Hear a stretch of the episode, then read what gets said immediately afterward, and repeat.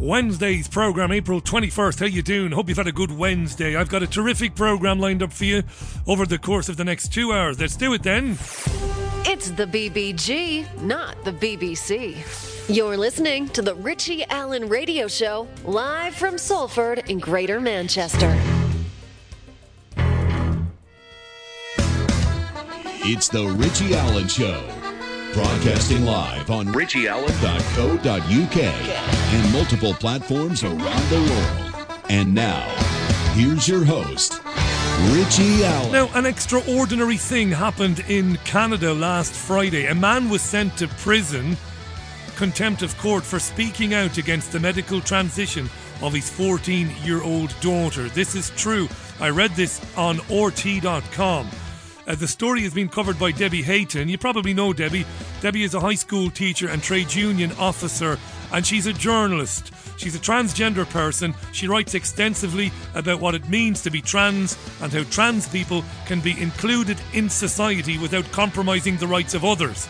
Looking forward to meeting Debbie this hour. And later on in the programme, Professor Dolores Cahill, who needs very little introduction, will be on with me for an extended conversation. I can't wait for that. As usual, if you'd like to contribute yourself, you can do so by tweeting BBG Richie at BBG Richie is the Twitter handle. Yes. Uh, looking forward to meeting Debbie, who's been uh, writing about these issues and is well known to some of the people who've been on this program in the past. So there. Yeah, I got my letter today. I was wondering when I'd get the bloody thing. My letter inviting me to come for a vaccine and a little booklet. I wrote about this on richieallen.co.uk, so I won't dwell on it really. We've sent you this letter, Richard, Richard, as people in your age group are now able to get the vaccine. Uh, The letter shows you how you can book your appointments through a centre, a vaccination centre, or community pharmacy. It's got QR codes and barcodes and everything, and a little booklet. Apparently, this is first contact. Should I ignore it, which of course I will, I can expect further letters and later on text messages and phone calls. I thought I might get a phone call. I was wrong. I'm planning to record any phone call I get and any discussion that I might have with some of these people. Um, yeah, so obviously I won't be having any vaccine, of course not. One or two of you misread my story and my picture. You, you misread it like I was excited to be getting the vaccine. Is there something wrong with you? Of course, I'm not having it. Anyway, let's move on. Um, Tony Blair, then. Tony Blair, warmongering, mass murdering Tony Blair. Evil on two legs. He's been calling out vaccine hesitancy. He's called it wrong and unjustified. He's been shilling for AstraZeneca all day long on UK media. He's got a think tank, the Institute for Global Change, it's called. And, uh, well, he's just pushing and pushing and pushing vaccines, is Tony Blair. Now, I'd like you to do an experiment. Going to be like Uri Geller here. We're going to, I'm going to be Uri Geller. We're going to do an experiment together. We're going to bend some spoons. This is what we're going to bend. Right. Go to gatesfoundation.org. If you're listening on your laptop, you can do that now. If not, do it later. Do it later, I said. If you're not on your laptop, leave your laptop alone. Anyway, if you go to gatesfoundation.org and you click on the menu, and when you click menu, you will see our story, right? How we work, but then you will see committed grants. Click on committed grants, and then you can use a little search menu. And if you use the search menu and put in Tony Blair, you will see that Tony Blair has been receiving tens of millions of pounds, well, his foundation has, from Bill Gates. Well, since, well, going back years. Bill Gates was all over Tony Blair back in 2000, 2001. So he's Billy's, one of Billy's boys, this Tony Blair. He wants Boris Johnson to initiate a, a publicity drive to convince people that the vaccines are safe. Here's Tony Blair speaking on Sky News this morning with the hapless Stephen Dixon. Widely accepted that the, the rollout in the UK has been a huge success so far. Perhaps it's starting to tail off a little bit as we work towards the younger age groups the vaccination. Um, but what more needs to be done in your view? Well, we have done really well with vaccination in this country, and we're in a almost a unique position as as Britain, having vaccinated large numbers of people with both Pfizer, which is a messenger RNA vaccine, and AstraZeneca, which is an adenovirus vaccine. And therefore, we have the data of both vaccines, how they've worked, how many people after the each vaccination, how many people have been still diagnosed with COVID, how many people of those have been hospitalized, how many of those have died. So we have, I think, that data. And my view is that if we publish that data, obviously, you've got to be careful how you publish it. You've got to publish it in a form that, that, that tells people the truth about the vaccines. But if you publish that data, it will have a major impact on restoring the credibility of AstraZeneca worldwide. We don't have a problem with AstraZeneca here, but worldwide countries are either refusing AstraZeneca for certain categories of people, or you even get countries in Africa now refusing the vaccine. This is completely unjustified. I think the full data set will show that AstraZeneca is a highly effective vaccine. It will save huge amounts of lives, hospitalization, and people getting long COVID. So how does he know any of that? Keep that in mind. How does he know any of that? He doesn't, of course. COVID. So it's really important then we have, as a country, a huge interest in this because even if we get ourselves vaccinated, if the virus is still mutating in different parts of the world, then the risk is there that you get a mutation, comes back into the UK, and vaccines may be less effective against it. Yes, it's not just good enough for all of the UK to have the vaccines. Everybody's got to have them because if they don't, mutations can can can come back into the country and all of that garbage. You did catch that very very important bit in the middle, didn't you? And my view is that if we publish that data, lovely. I mean this this is pure gold. They don't hide this stuff anymore. So he said, right, we need to convince people that the vaccine is safe. And to do that, we need to publish the data. But he says. And my view is that if we publish that data, obviously, you've got to be careful how you publish it. You've got to publish it in a form that, that, that tells people the truth about the vaccines. Why would you need to be careful about the way you publish that data or data? Why would you need to be careful about it? This is unbelievable. If I'm presenting, I'm asking him, what do you mean you've got to be careful about it? Just just publish the data. Publish it and let people make of it what they will. But he says, no, we've got to be careful about how we do it so that people understand that the vaccines are safe. In other words, we've got to spin the data.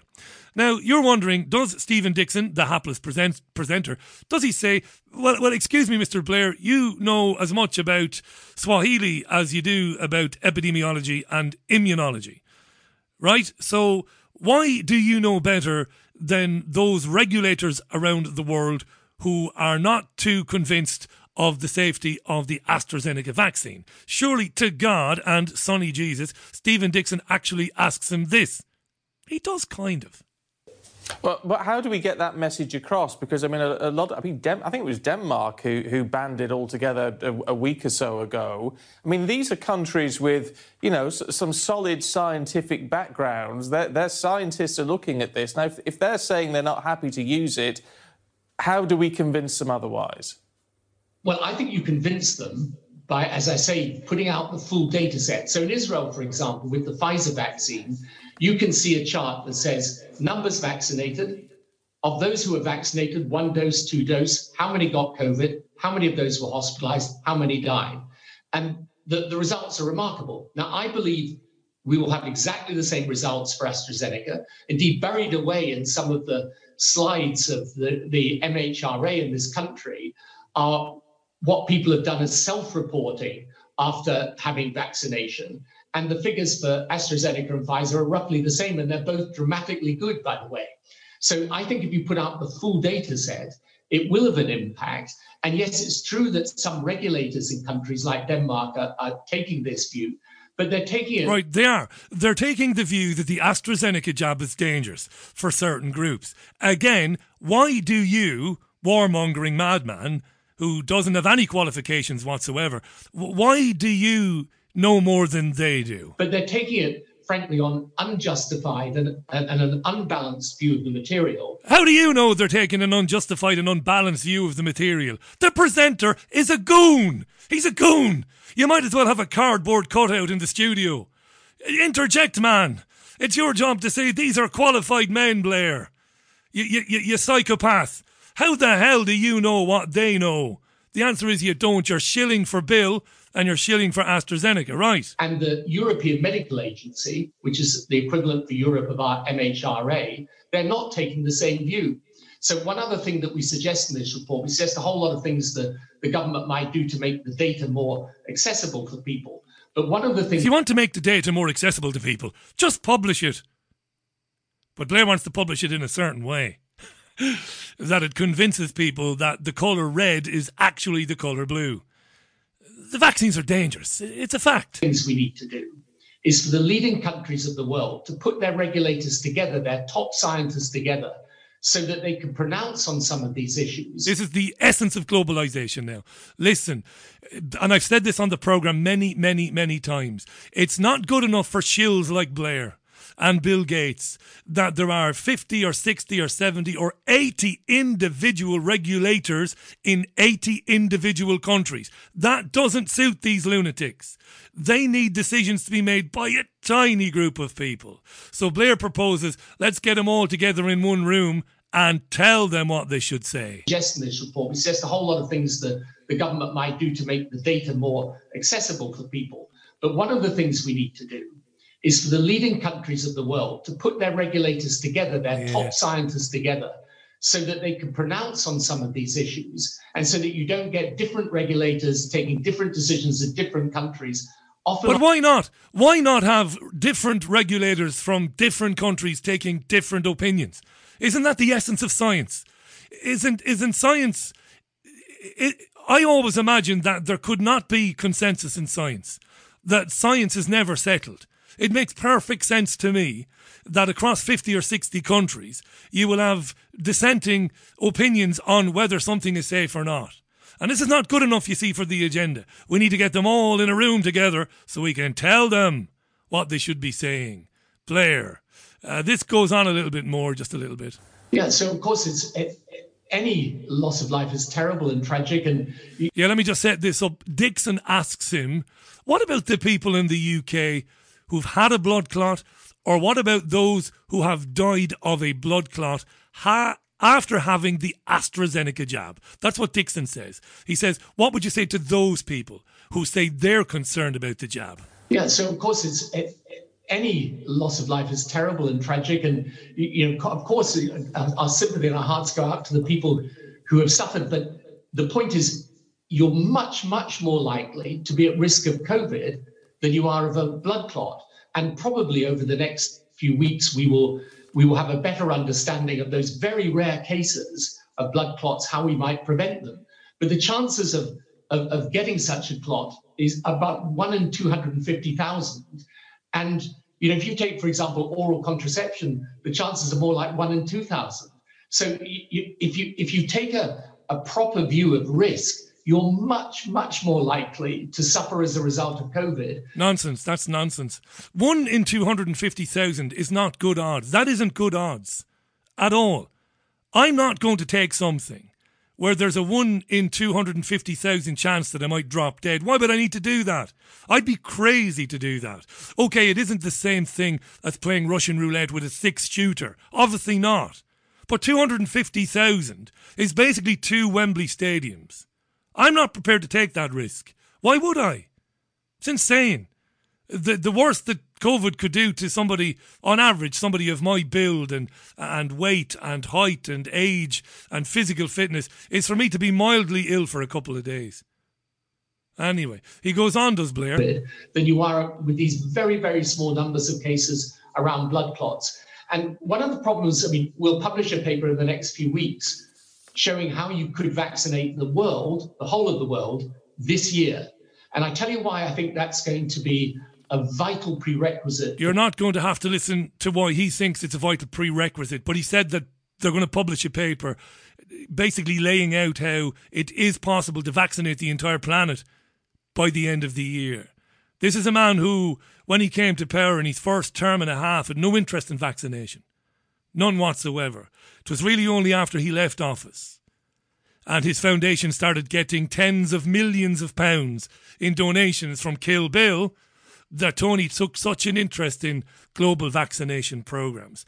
That's Tony Blair today. Listen to this again because he said it himself. But the chances of, of, of getting such a clot is about one in 250,000. Yeah, one in 250,000. No, thank you. I want to say hi to Nige. Now, I don't know where Nige is in the world, but he sent me an email this morning to say that there were some very good, uh, there were some very interesting, rather, things going on on BBC Radio Scotland and Kay Adams' mid morning programmes there. Now, in a minute, we'll hear Kay Adams speaking with Simon Clarke. He's a microbiologist at the University of Reading. Okay?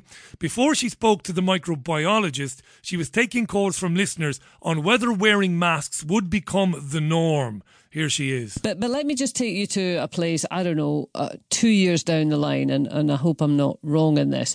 Um, uh, would you be quite comfortable saying, right, I'm going to get the bus up the road there to the shopping centre. I better put my mask on.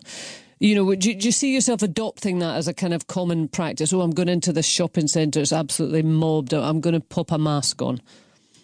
I really don't have a problem with that, but I do like the idea, like you were saying, about a polite society, an altruistic society. The gentleman was kind of inferring to that if you're feeling ill, if you have a cold or a flu, out of a politeness, you put a mask on, yeah, yes, yeah. to protect others. I, I, think that's a brilliant idea. Yeah. Well, but I mean, what a shift! What a shift, Jim! Because if we were having this conversation, oh. you know, um, 18 months ago, would you put a mask on out of courtesy for other people when you're in a crowded uh, situation? People would look at you as if you were start raving bonkers. It's just not what we do. It's never been part of our culture. So, in the space of this time, here we are now having a conversation, moving forward. And this is very much what you're saying, Tessa, from what we have learned uh, over this past year, that this is something that we will now consider as a sensible, acceptable measure for us all to adopt. That is one heck of a shift. It really, really is. It is a big old shift, all right. So she moved on then to speak with the university professor, Simon. Let me get this right. Not Simon. What's his name again? What's his name? Simon Clarke, that's it. Simon Clarke is a microbiologist at the University of Reading, I believe, and he had something very interesting to say about masks. And uh, Simon Clarke, Associate Professor in Cellular Microbiology at the University of Reading, is with us for just a few minutes. Um, Simon, good morning. Good morning, Kay. Good morning, and, and thanks for sticking with us. I, I know you're in a no rush, problem. but but probably quite interesting for you to hear people's views this morning, and certainly for those who are very much in favour of continuing uh, some level of, of mask wearing. Um, you know, the, the thing is, well, the science tells us that this is a good thing to do, so why wouldn't we? Does the science um, confirm that?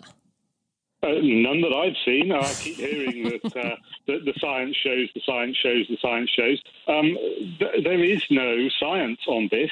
Um, and even if you ask somebody like Jenny Harries in, in, in, England, the Deputy Chief Medical Officer, will say that, uh, that the effect of them is marginal. You know, the, all these measures that we take, I mean, somebody much cleverer than me came up with an analogy of a piece of Swiss cheese, and it's on the BBC uh, website. All these measures that we have be it masks or vaccines or social distancing or lockdowns, are like a bit of Swiss cheese. They've got holes in them and they're of different thicknesses. And when you layer it all together, you get a pretty good degree of protection.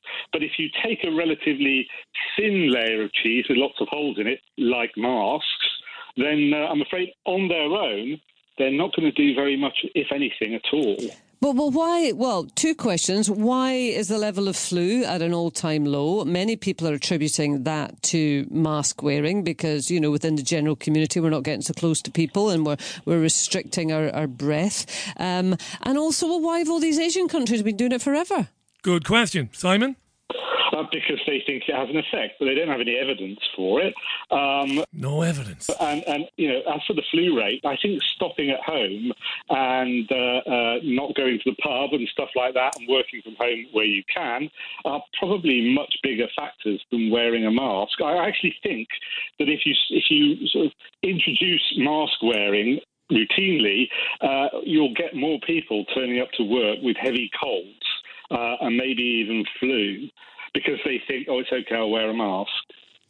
I mean, well, in certain situations, though, I mean, I'm talking about Asian countries, but, you know, for instance, most medical practitioners, certainly doctors and surgeons, will routinely wear masks. Presumably they're doing that because they think it's got a protective um, aspect to it.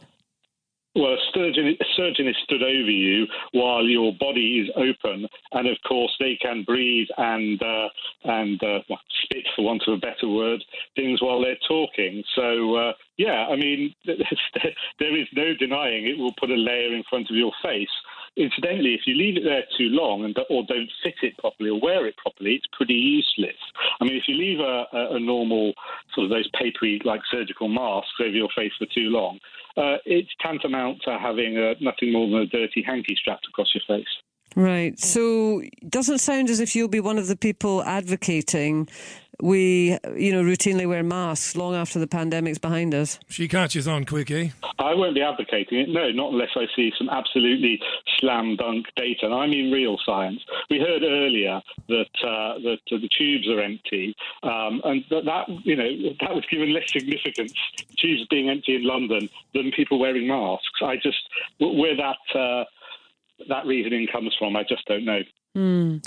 Uh, Simon Clarke, thank you very much indeed, Associate Professor in Cellular Marketing. She, she, she, she rings off or she hangs up on him, and then she spends the next couple of minutes saying that, well, all the other scientists, they all say that wearing masks is beneficial, even though wearing masks is not beneficial. There's no evidence whatsoever, but it doesn't matter. It's exactly 21 minutes past 5 o'clock. This is the Richie Allen Radio Show. It is live, as usual, from Salford in the northwest of this great island. It's great country. And I'm glad to be here. Glad to be here with you. Coming up in a moment, Debbie Hayton will be on the programme. Can't wait to meet Debbie. Later on, it is uh, none other than Professor Dolores Cahill uh, to take me to Debbie. And I will be reading your comments as we go along. Here's Curtis Mayfield and Move On Up. Drive Time, Sunny Salford, the super sound of the Richie Allen radio show. Keep those tweets coming in, BBG Richie. Wednesday's program. Hush not, child. Curtis Mayfield and move on up. Your Richie Allen radio show. It is Wednesday's program. Dolores Cahill coming up a bit later on. I will read your tweets. I did say this already, but I will read them out as we go along. And uh, just to let you know, next week uh, we will do a phone in, uh, at least one. Uh, so keep that in mind as well. The memes for such things with all the details are on Facebook and on on on Twitter as well. These memes, right? So I, I want to introduce uh, my first guest by reading a little bit of an article that she wrote for RT.com. Uh, the headline is Father jailed for calling his transgender child, who was born female, his daughter, and denouncing her medical treatment. This is by Debbie Hayton now. Uh, Canada, true, north, strong, and free, according to its anthem, is enthralled to transgender ideology. On Friday, a father was sent to prison. His crime, speaking out against the medical transition of his 14 year old daughter. The man complained about doctors giving puberty blockers to the 14 year old and referred to the child with the pronouns she and her in defiance of a court order. He was sent to prison for six months for contempt of court. Delighted to welcome to the programme. Uh, I'm sure you've come across her before. Uh, Debbie is a high school teacher, a secondary school teacher, we should say, and trade union officer, uh, a journalist as well. And as a transgender person, she's written a lot about what it means to be trans and how trans people can be included in society without compromising the rights of other uh, vulnerable groups. Debbie, thank you so much for your time today. How are you?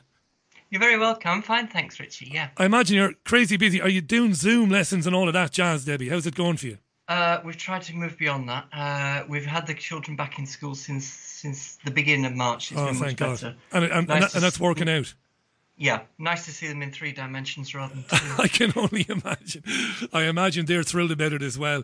Debbie, this is I've I've I came across this this morning and I had to read it twice. I couldn't believe it.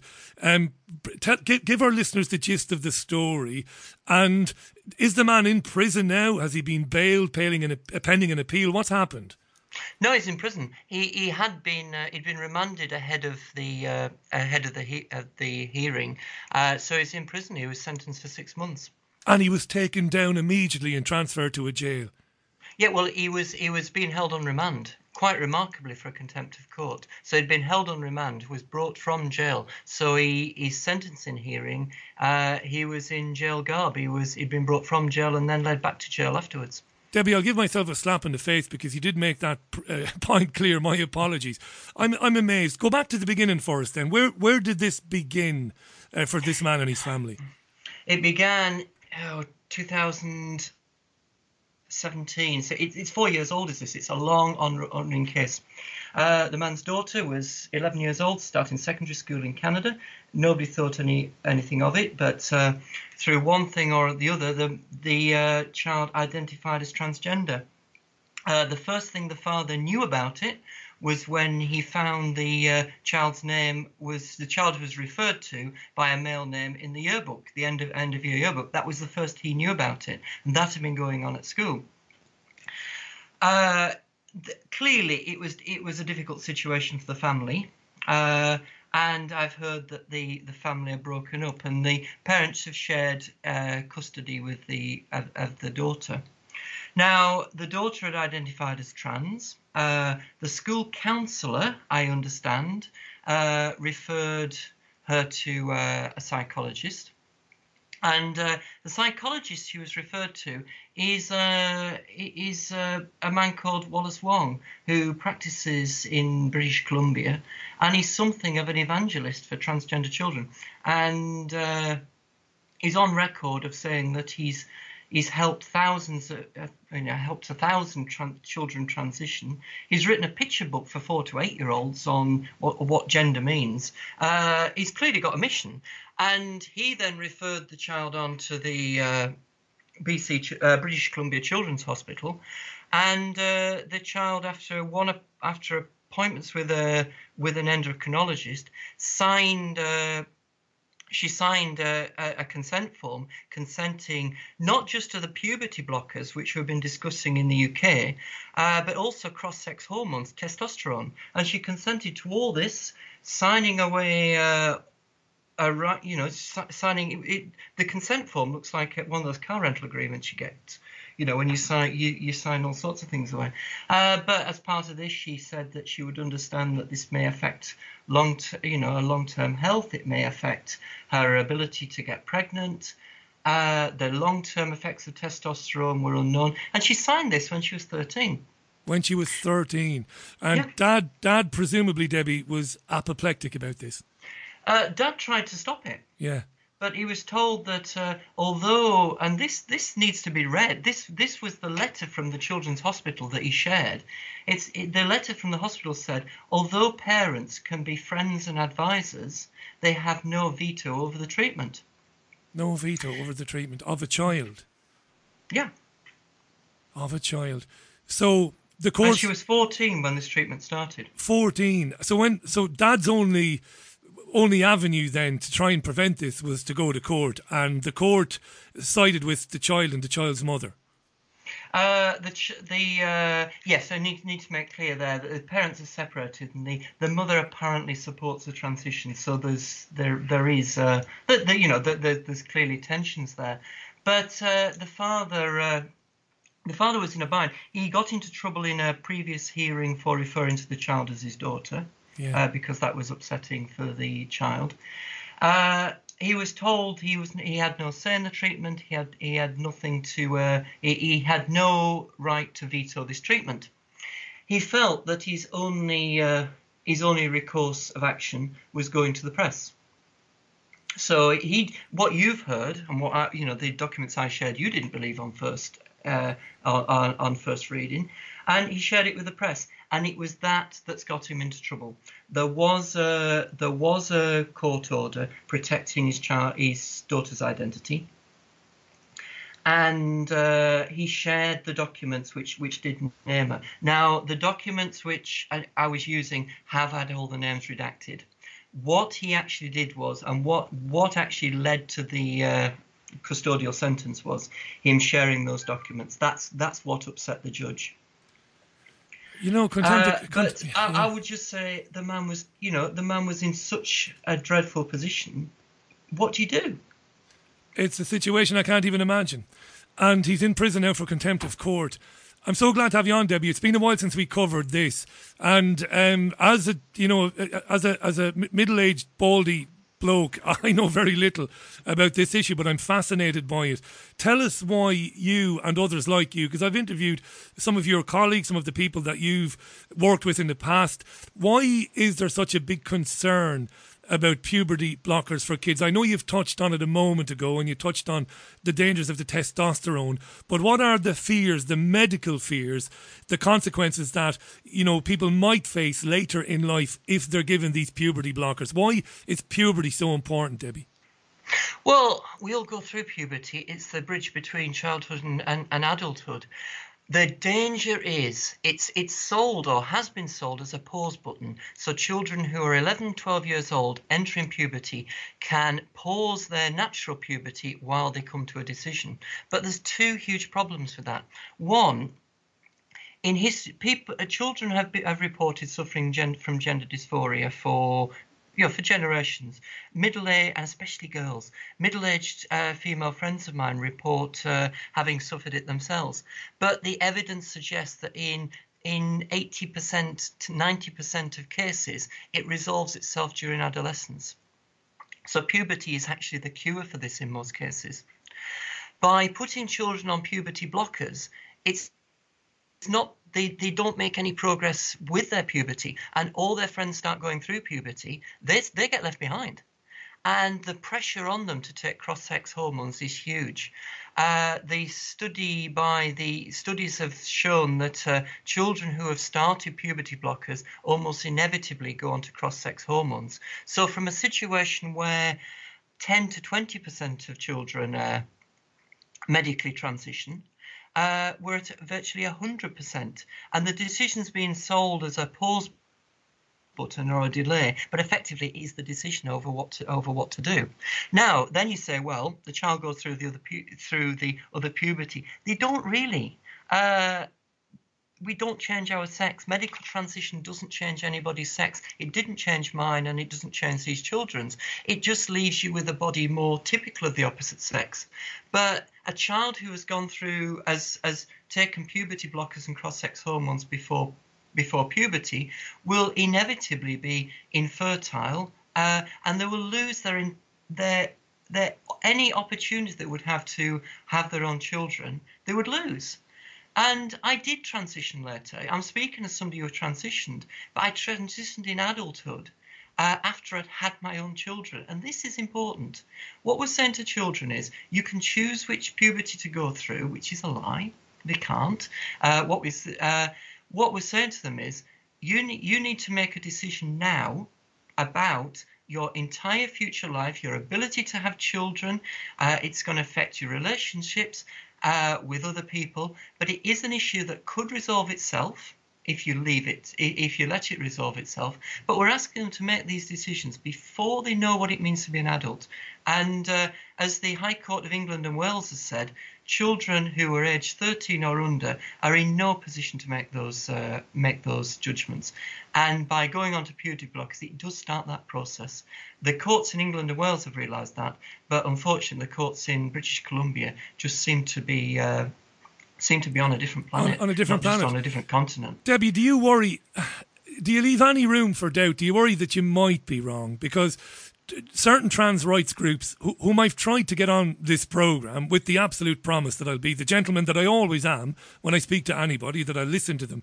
I said, come on and talk to me, but they won't come on and talk to me because they think I've made my mind up when I haven't. I'll put their point of view. Their point of view is that by not helping these children, that um, as they say, um, you know, born in the wrong body, that, that you know, were born as male but, but are really female, by not helping them and by not intervening, that in itself could lead to these medical and, and, and even psychologically medical problems later on in life. They say that they have the evidence to support that. And for the rest of us, it's kind of hard to know what to believe.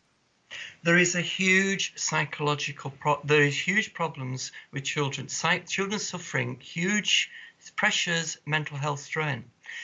But it's much, much bigger now. It is so much used. Now, the, my opponents, the trans rights campaigners that you talk about, will say it's just because people now are uh, able to talk about it. But what's co- what co- what caused the issues for me because I I went through the same thing as these children going through in childhood was the promise that you could uh, it was it was the promise and availability of treatment which which uh, provoked the demand for it in me. I needed that treatment because it was available. When it wasn't available i got i got on with life. And uh, yes i uh, i did struggle with gender to use the jargon from a very early age but i managed i coped and i i, I grew up and eventually I, I, I did transition as an adult.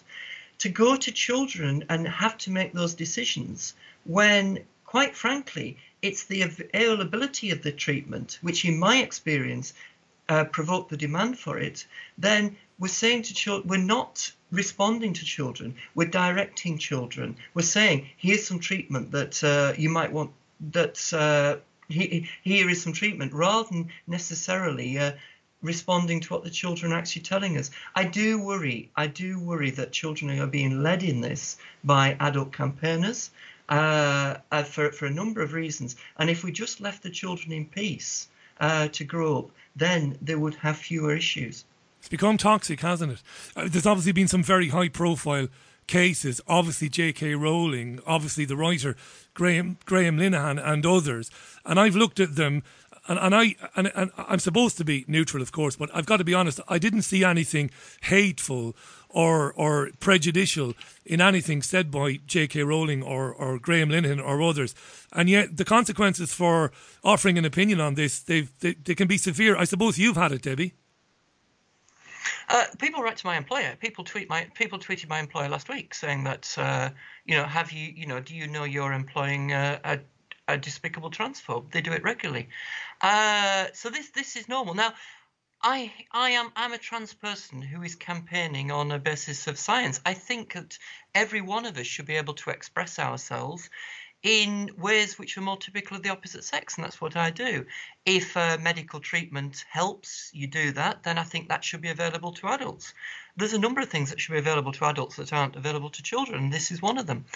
Uh, but to say that I'm transphobic, I think is just a wild misrepresentation of what I'm saying. You mentioned Graham Linehan and J.K. Rowling. Nothing I have seen those people say is remotely transphobic. No. But the problem is, uh, they've been smeared by slurs. So people have said, J.K. Rowling is transphobic, and people agree with it. And before you know it, people are saying that uh, uh, these people are transphobic. But my challenge is always who told you that J.K. Rowling was transphobic and why did you believe them? Because people need to think critically about this. It's not good enough just to follow the crowd on this and say everybody else thinks that Graham and J.K. Rowling and others are transphobic because they're not. You have to do your own. I, I, I, won't I won't use that horrible cliche do your own research but you've got to read for yourself and, and think for yourself let me let me ask you this a lot of concern about introducing not the idea of of transgender people, but but introducing the notion of gender and the possibility of multiple genders to to children in in primary school. I'm 46, Debbie. I went through primary school. It was a lovely experience as I remember it. You know, in, in St. Saviour's in Waterford City in, in, in Ireland, we, we, we, we learned the Irish language. We learned how to read and write English and to do basic mathematics. And we had a great time. We spent a lot of time outdoors. I'm stunned now to learn that children are being asked to consider issues that you know, I don't care how bright they are, they're not emotionally developed enough to cope with discussing gender and these issues. Where's that coming from and how concerning is that? I just worry that we, have regressed here. Uh, my parent, in my parents' generation, uh, boys were told bo- there was boys things and girls things. Boys were expected to play rough and tumble, or climb trees. Girls were expected to sit quietly and uh, uh, in the corner at times. Now, I grew, I'm slightly older than you, but I remember when I was growing, there was a big pushback against this. We said that children could children could be children. We encouraged girls to girls to climb trees. Uh, boys, you know, boys were said it was fine to sit and read books and devour books in the library. Uh, we we seem we seem to be getting there. We've now we've gone backwards. Uh, we're now at a position where we're not saying to we're saying to uh, girls who uh, ex- exhibit more masculine traits, we're not saying to them, it's really good that girls can be uh, more masculine in their outlook or boys can be more feminine. What we're saying to children is, oh, you're a go- you know, you're a you're you're a child who exhibits uh, masculine, uh, you know, uh, qualities. Perhaps you're really a boy. Have you thought of yeah. about that. What we should be saying to children is it's really good that girls and boys can be who they are. Debbie, can I jump in? Sorry to them into these boxes. Can I jump yeah. in? A thousand apologies for interrupting you there. Can I jump in? Are you sure that this is really going on? So I remember there was a couple of tomboys in my class, a girl called Claire, a girl called Neve. And as far as I know, Claire and Neve are happily married now to, to men and they have children, but they were proper tomboys. Are you saying that you believe or that you know that these days the tomboy might be there might be an intervention that somebody might actually take the tomboy to one side and say, "Do you know what? You might actually be a boy." Is that really going on? I worry. I, have seen uh, BBC uh, programs where this has been discussed about these genders. What you're what you talk what you've talked about, how many genders there are. Uh, this this is constraining people into boxes. I've seen I, have seen slides of training conducted by Mermaids UK, which is a campaigning organisation which is which which is which takes very strong views on uh, the transition of children, which links uh, gender expression to this co- concept they call gender identity. It's the uh, GI Joe and Barbie chart, and it's a horrible amalgam of sexist stereotypes, applying it saying, where do you fit on the spectrum? This is the message that children are getting. They're getting this message. And to attempt to discuss this, you know, and I've, I've looked at you, Debbie. I mean, I've I've heard of you again because I, I do keep an eye on this, and a very good friend of mine, Hayden Hewitt from LiveLeak.com, he's very interested in this issue as a as a dad of a young boy who's going to primary school, and uh, he's looking at it as well.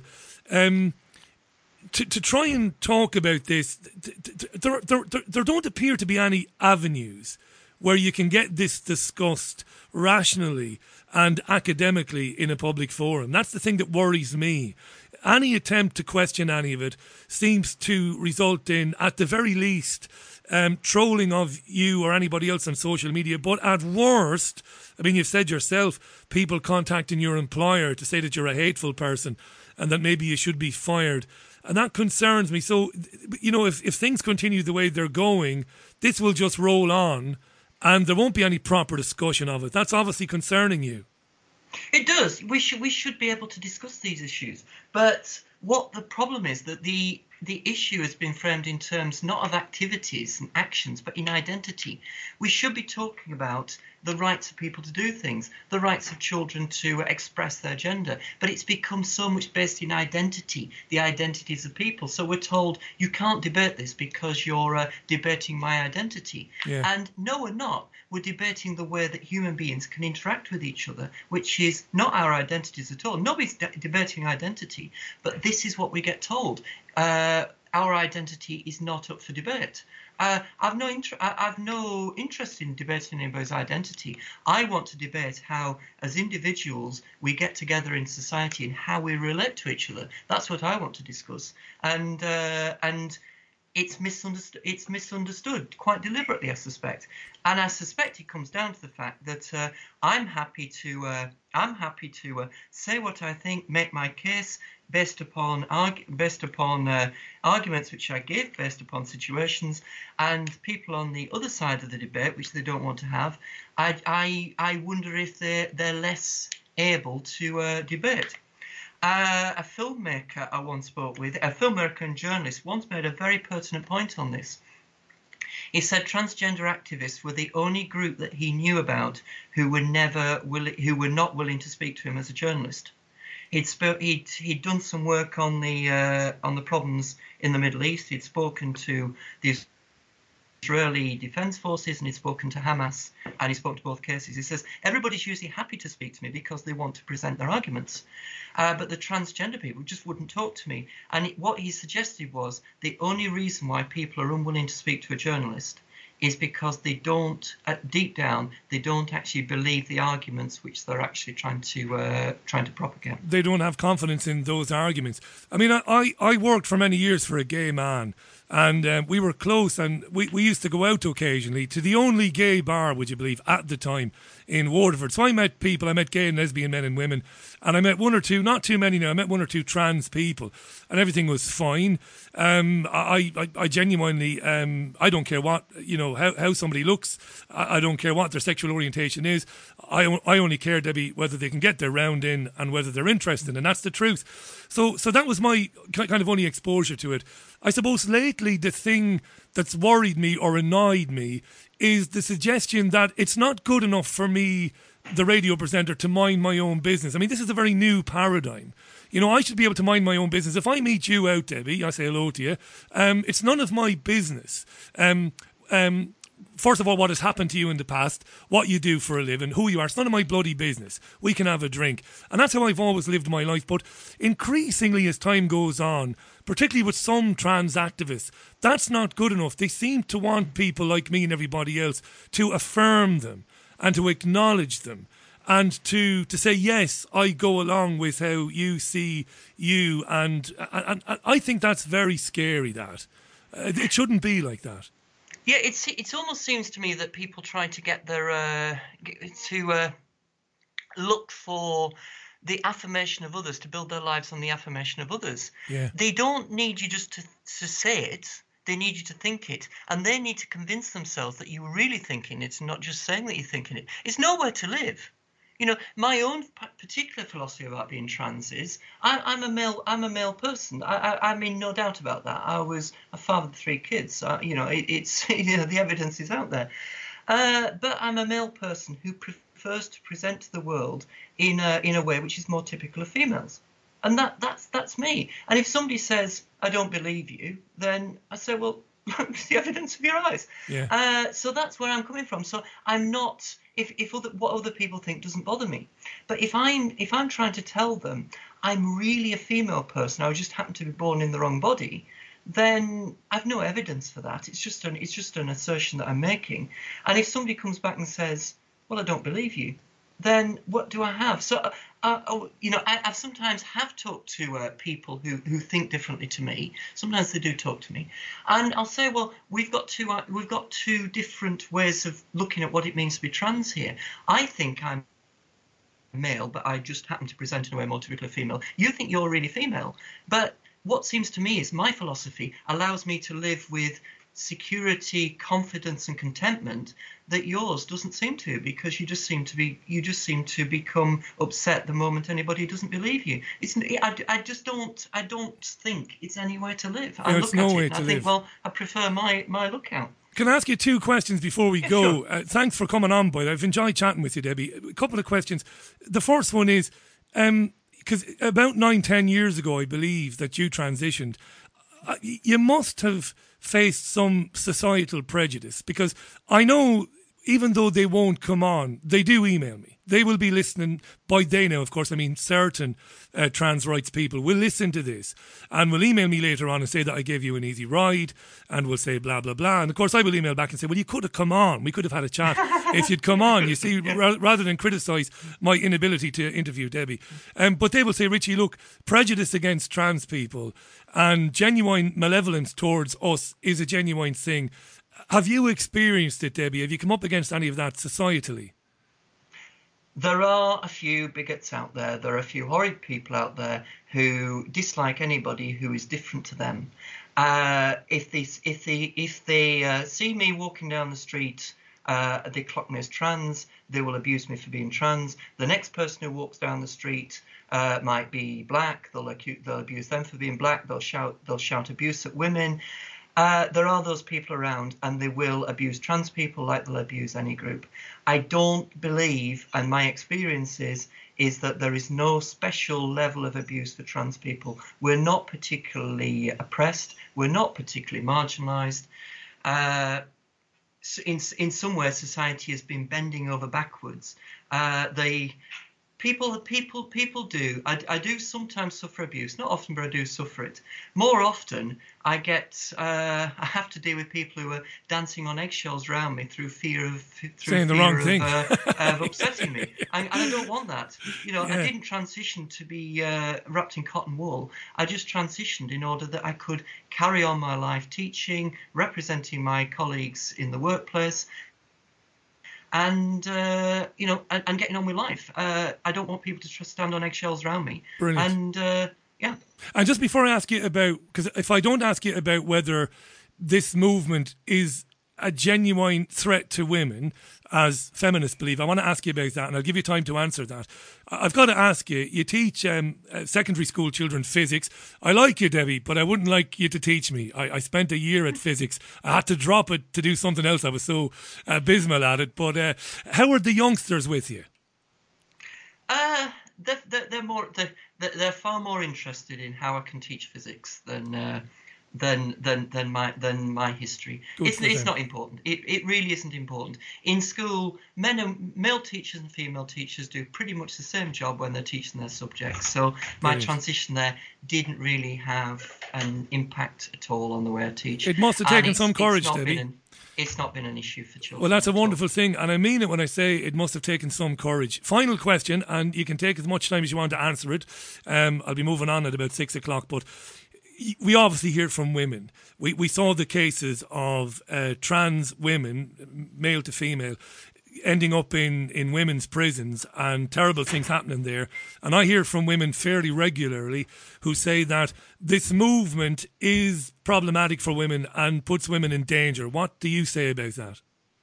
Well, it does. Uh, you know, sadly, uh, you know, our sex, the male sex, uh, tends to, and I'm not saying I, I can get into the not all men are like that argument, but uh, there is a there is a proportion of men who will abuse women, and women don't women can't pick out the good ones. That's what they tell us.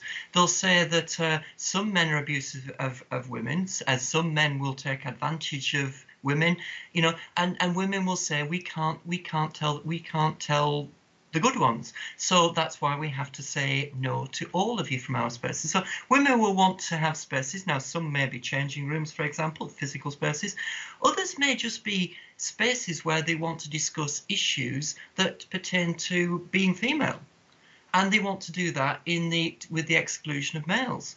And they have every right to do that. Now, what's been happening with this ideology is we've moved away from sex being defined as our biology to sex being uh, defined as who we want, you know, being defined in terms of our thoughts and feelings about ourselves. So those boundaries that women have been able to put up say, look, this space, this discussion group uh, is just for females. Uh, we're quite happy to include males later in this other time, no problem, but we just here we want an all-female group.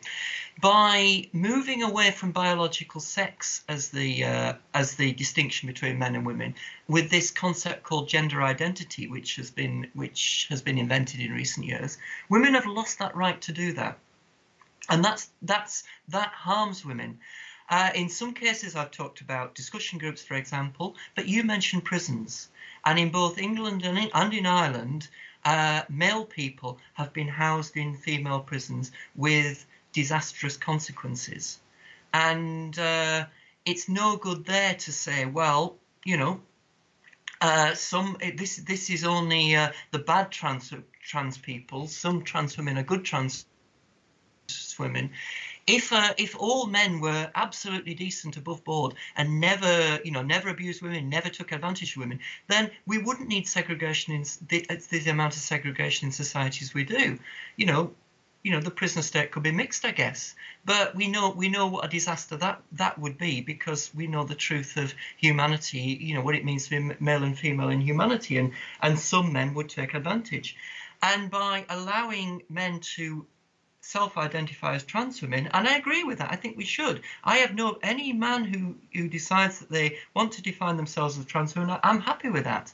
But what it means is is that if a barrier has to be uh, drawn somewhere, you can't do it in terms of me, of men deciding that I want to be a, a, woman here.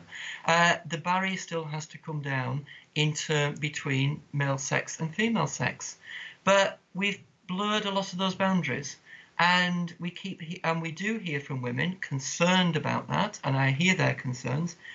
The other way around, it doesn't work out the same way, does it not? Uh, men have all, all men groups as well, but men tend to be better at defending those, and uh, because it's the dynamic between the sexes. Uh, women are vulnerable. Women are in a in often in a weaker position, and by uh, blurring the meaning of what it means to be female, as we've done, certainly blurring the meaning of what it does to be women, it weakens those boundaries which women have uh, have have set up. Uh, they can, it, you know, it's no point them being able to lock the door on men if men can cut their own key and let themselves in. Debbie, I really enjoyed meeting you. Thanks for coming on. Folks, go to Debbie's website. It's Debbie Hayton. That's H A Y T O N. DebbieHayton.com. It's at Debbie Hayton on Twitter as well. Follow her there. And pinned to the top of Debbie's Twitter account is an account of her own transition back in 2012, which I read today. Hoodmagazine.co.uk. It's really worth a read. Debbie, stay in touch and thanks so much for your time today. Yeah. Okay. Thanks very much. really Bye. enjoyed it. Bye for now. Okay. Uh, so that was uh, Debbie Hayton. Then Debbie's a physics teacher, trade unionist, and journalist, and wrote, wrote even on RT.com overnight about that story in Canada where that father who wanted to prevent his young daughter being given puberty blockers and cross uh, hormone medication ended up going to prison for six months for contempt of court because he continued to refer to his daughter, who uh, identifies as male, he, he continued to identify her as, uh, c- continued to refer to her as she and her. And that was uh, enough to annoy a judge to send him to prison for six months for contempt of court. That story can be read on RT.com. The time is two and a half minutes to six o'clock. You're with the Richie Allen Radio Show, which, as usual, is broadcasting live from Richie Allen Radio Show Towers. That's right. Yes, in the heart of Salford. Yeah, Sunny Salford. If you believe any of that, I'll tell you another one. I got me a letter today from me vaccination. Yeah, and uh, uh, I, I, won't be going, obviously, but I can expect another one or two, you're telling me, and I can expect a couple of phone calls, and I might even receive a visit from a persuader. Yeah, a persuader. And persuaders, apparently, are people who work for councils, and they go knocking on the doors of people who don't take the jab. And they knock on the door and you open the door and they say, How you? And you say, How you? What do you want? You say, and they say, We're here to persuade you to have the vaccine. so I don't know if it's, uh, yeah, I don't know. Get some, get some, get some. What did she use years ago?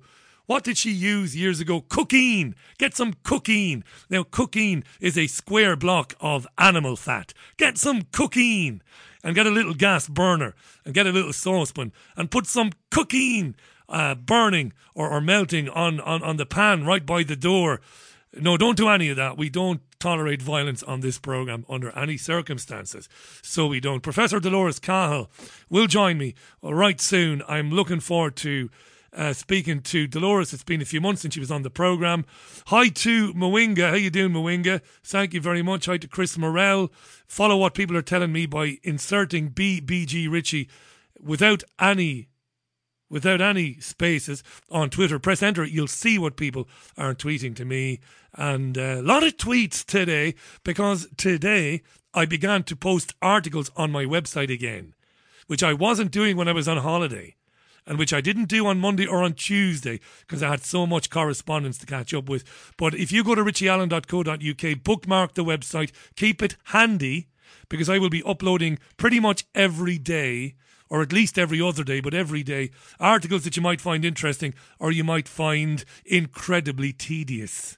It doesn't matter because you can leave your own comments and your own opinions and all the rest of it there as well. Aztec camera then. Yes, art house shit. Jimmy Rabbitte said. Jimmy Rabbitte said art house shit in the commitments. Some radio show. The time is exactly four minutes past six o'clock. It's Wednesday, of course, the 21st of April 2021. And I'm really fond of my next guest. I think she's an extraordinarily gifted woman, a brilliant scientist, obviously. And her resume, her CV, as we say back home in Ireland, is is uh, is is exceptional, and it speaks for itself. And I have to say, on a personal level, it's a dreadful thing for me, as somebody who I suppose learned his trade in Ireland, who learned from some. I think I learned something from uh, some brilliant producers and, and journalists in terms of how to conduct yourself and how to treat people, you know, and fairness and balance. It's distressing to me to see how this obviously brilliantly bright and qualified woman has been treated by the Irish media because she's dared to ask some very important questions of the Irish government and its response to uh, coronavirus.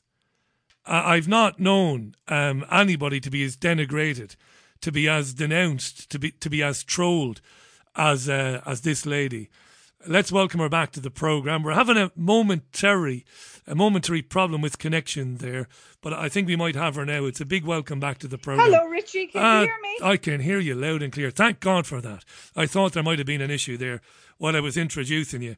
Um, I've never been a sycophant, never. Whatever else I might be, I, I think you're fantastic, and and it kills it, it, it kills me, Dolores, as as somebody who was taught to present and produce radio programs and do it properly. Uh, to be fair, yeah. to be fair, and to keep your own opinion out of it, and to make sure that every side is heard. I never thought I'd see the day when the Irish media would go after a brilliant woman, an academically brilliant woman, who's never harmed a hair on anybody's head, who's just given an honest opinion. I've never seen anything like it, and I'm sorry about it. It's disgusting. But anyway, I wanted to get that off my chest. Well, listen, Richie, just so you know, but first of all, I'm very grateful to everyone who's, you know, sends me good wishes. Uh, that I was never on social media before this, and I don't really pay too much attention to what they say, and I just plow on. You carry on regardless. You've yes, you've developed yes, a thick skin. Exactly, and I, I suppose I yeah, my job and been undermined in my job and put pressure on for at least. Well, we're having a problem with the old connection there. It's not great. So what I'm going to do, I obviously have a mobile number for Dolores. So I'll take a quick tune if I've got one handy, and I never do have one handy. Uh, listen, I played this yesterday, but you look, you'll have to, you'll have to forgive me for that. Uh, we'll probably have to do it on the old mobile. So while uh, I get her back, this is something I played yesterday. Apologies. Sure, when was I ever professional, eh? Right, we'll chance the Skype again. Dolores, sorry about that. You dropped out on on us, or, or I dropped out on you, but but I think you're back now. Let's hope you are. Are you there? No, no. She's mobile, you see. Uh, she's using the old Skype on on the old mobile phone, and she's outdoors, so this is not going to work this way.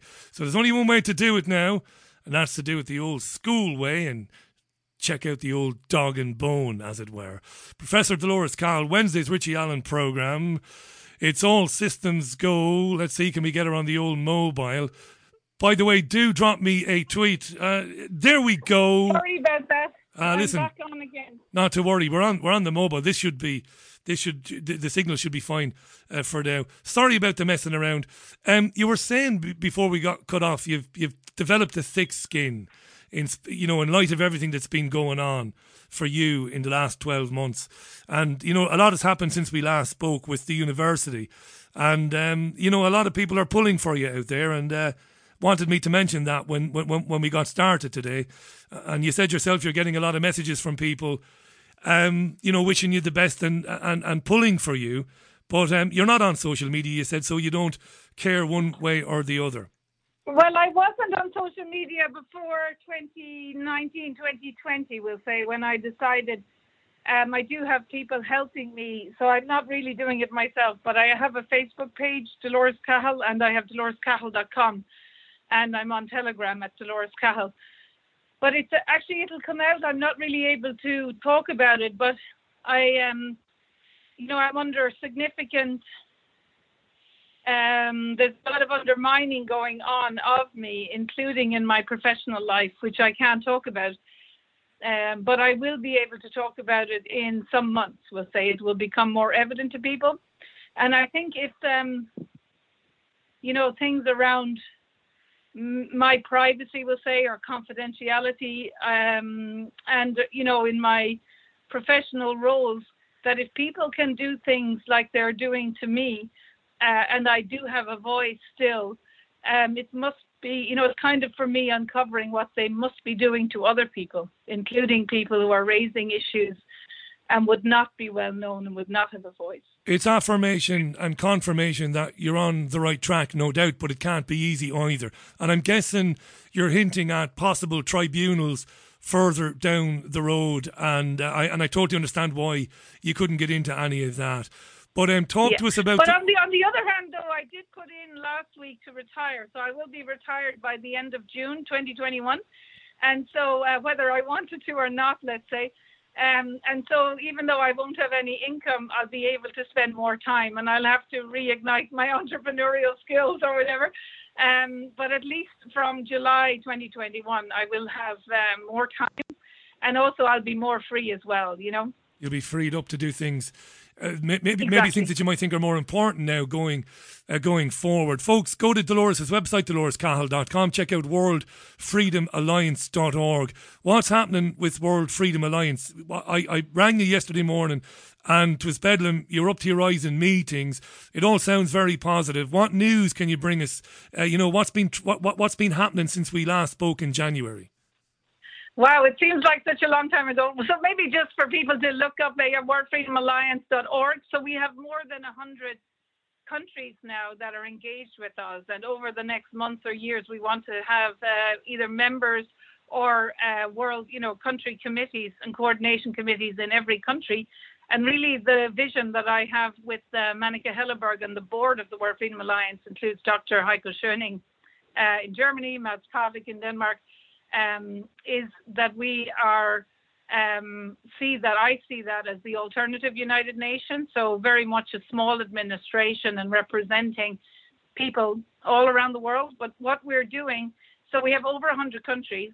Um, on the 15th of May in the World Freedom Alliance, we want to have peaceful rallies um, in every country in the world, um, and we see it as the you know a new and alternative to the United Nations, and where we can exchange information. So, say if you know one country in the Gambia or Tanzania um, or in Brazil has got a solution to a particular problem, or if there's a technology, an alternative media, an alternative phone, that we can actually exchange the information very quickly. So we have pillars for education, for science and doctors, you know, and for innovation, banking, and for political parties, um, and how to communicate, we'll say, uh, and to organize for people who want to peacefully protest. So it's actually growing really well. And even though everyone is doing it voluntarily and not paid, uh, we are getting more structure to the organization. And we also want to highlight initiatives, we say, which is alternatives to the uh, global banking, or there's a new phone called the Clear phone um, that I'm just have uh, been looking into that seems to be an alternative phone that ensures um, that your privacy will be respected and your location, but there's a whole ecosystem behind it that people can actually own their own data. And if you want to, you have your own privacy, uh, you can have all of your contracts and insurance and banking in complete privacy. And then if you want to sell your own data to a company, you can, but you don't have to. But and it's don't to. entirely secure. And it also has backup servers so that all of your data will be backed up and they are in secure locations. So this is like the alternative wonderful new world that will respect our inalienable rights of freedom of speech, Dare I say, uh, bodily integrity and privacy. dare I say, building back better? Would I would I be allowed to get away with that? So while so while Klaus Schwab is talking about building back back better, which of course he, it isn't, he's talking about building a dystopian, draconian nightmare that nobody in their right minds would want to live in. People like you are looking ahead. Now it's fascinating you saying that to me because this week, uh, former Dragons Den star Rachel Elnaugh was on the program. I've had other people on the program this week talking about creating an alternative world, almost accepting that they will, in some way, manage to get this crazy world they want to build, or they'll get some version of it, but that we can coexist blissfully in our own more human, more natural, you know, kind of world that we can build. I've kind of butchered that, but I think you know what I mean. Yes, I know what you mean, and that's not the vision I have at all, uh, No. Richie. No. So what I would be saying is, so I have been working and learning about the law for 20 years, but really intensively for 12 years. And what I would be saying is a nice, gentle message to the globalists, you know, including the bankers and the politicians and the people in the uh, regulatory and health and all these scientific committees. Uh, my message would be the game is up. So it's not that we are going to be living in pockets of our beautiful nations. Yeah. It is that, um, and I've been actively engaged in building coalitions of people who are expert in the rule of law, law of the land, constitutional law. That actually, what a lot of our um, elected representatives and the people who are dressed up as police and judges in our countries, including in Ireland, and we've been writing to the Attorney General and the head of police here over the last weeks. Uh, the game is up that they actually, what they are doing uh, is tantamount to treason. So, for example, in Ireland, for a law to be law, um, it has to be translated or has to be in English and Irish. It has the Irish version of the text and the English has to be signed by the president, and it has to be enrolled in the office of the Supreme Court. So we've been asking questions uh, about whether that is the case for the COVID-19 Act, and if if the act is not translated and properly constituted, then it's not law. And the Attorney General and the President and the Prime Ministers of Ireland need to look into it. And the Chief of Police here and the police, each individual person dressed up as a police officer, is um, paid and their pension only if they act under their oath, which is to uphold the law and the Constitution. So if certain acts um, are not in Irish, and the government has come out about a month ago to say more than 500 plus of the acts um, have not translated in Ireland and are essentially not properly law. And that kind of act of not coming out, if COVID 19, if that is the case, that is for all of the people engaged in the police and the judges and the president and the government um, a situation that is tantamount to treason because the police are enforcing something that's not the law. Now, I agree with every word of that, obviously. And by the way, I prefer your outlook. I prefer that we take back control of our lives and go back to the way it used to be and, and, and maybe, you know, make it better. I, I agree with that. I'm not saying I want to live in a two, not a two tier society, but I don't want to live where you've got two societies side by side. What I would say is that I'm kind of preparing for that. But I agree with every word there that you said about constitutional law. And I know you're a genius. But I wonder. No, no, no. Listen, I'm. I, I'm, I'm, I give you a compliment.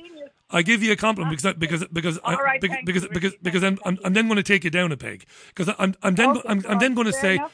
are you not being naive in thinking that you can go to the courts of our country, which are corrupt and filthy and rife with with um with with scoundrels, and expect them to uphold the law? Why will they uphold the law?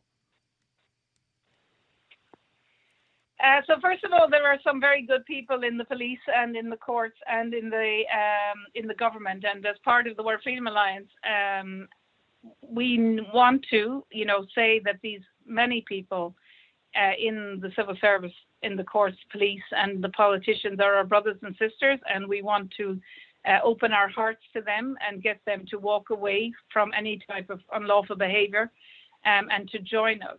But I suppose we're not asking them, right? And the same what you said earlier on.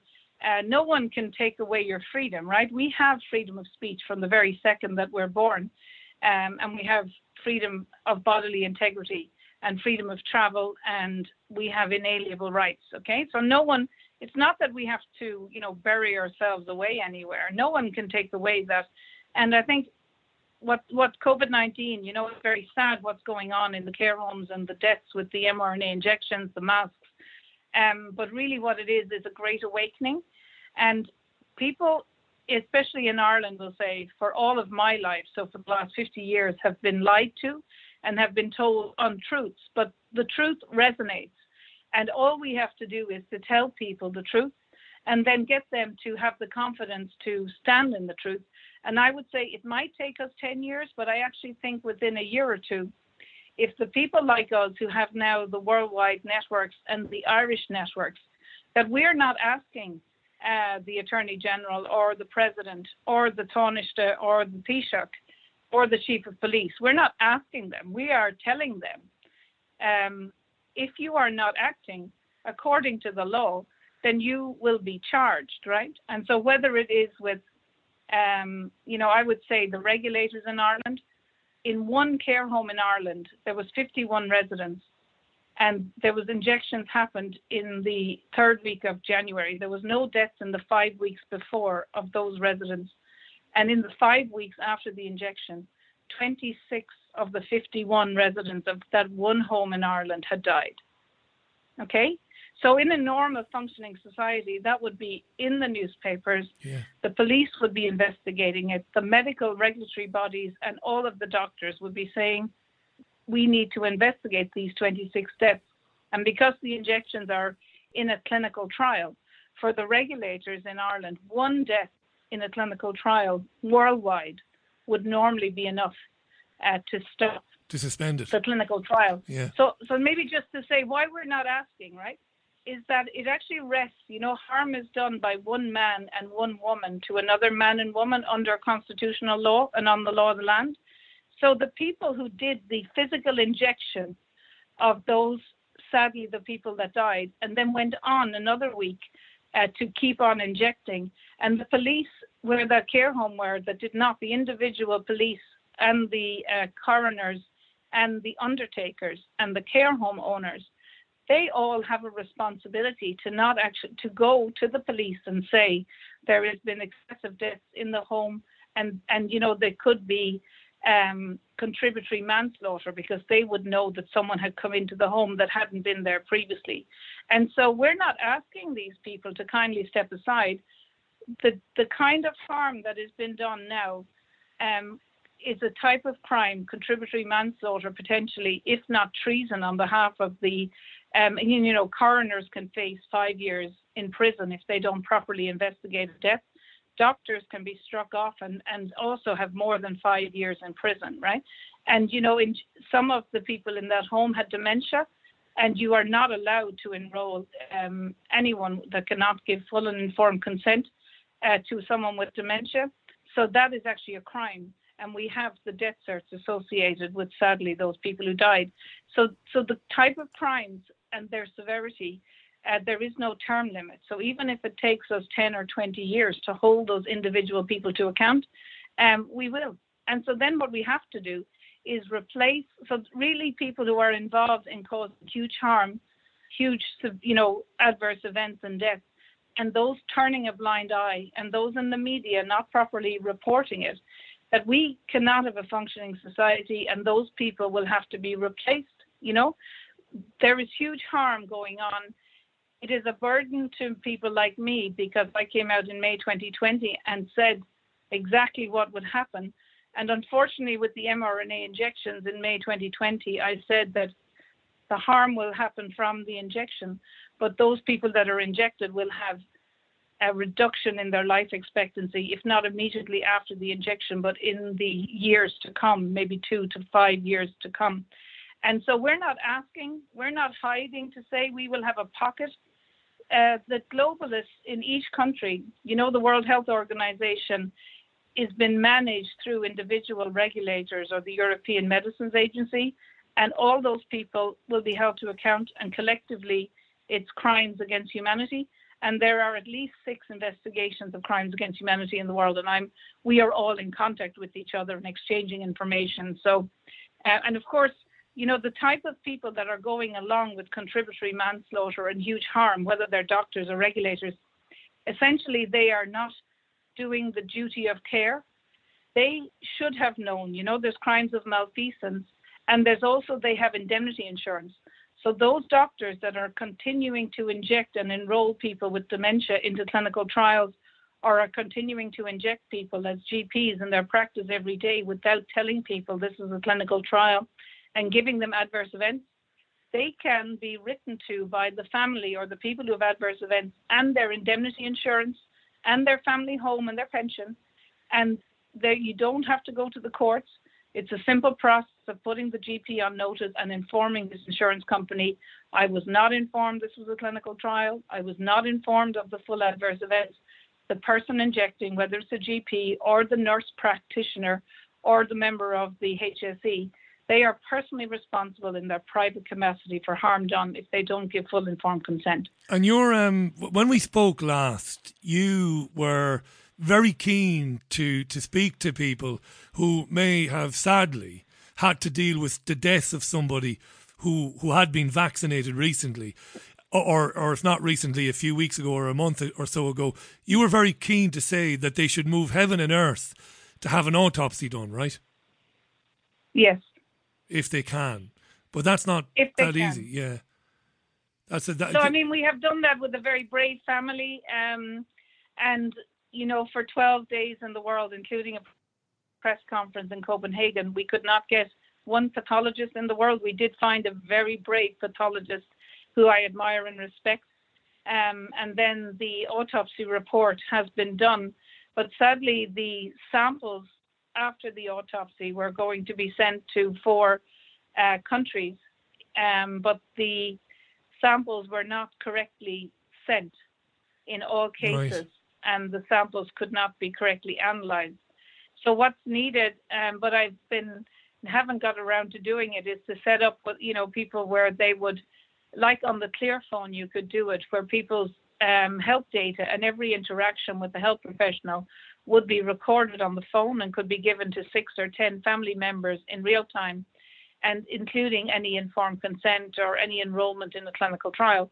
And then if someone went into hospital um, and was, you know, given a diagnosis of SARS-CoV-2 or COVID-19, the treatment could be monitored in real time. And if that was not at the top class of the prevention and treatment, like hydroxychloroquine and zinc or ivermectin or vitamin D, if there was an autopsy, the autopsy could be prepaid, but the family members would know the registration number and the uh, employment number of everybody that interacted with them uh, because they can be held individually to account for any kind of, um, you know, not giving appropriate treatment.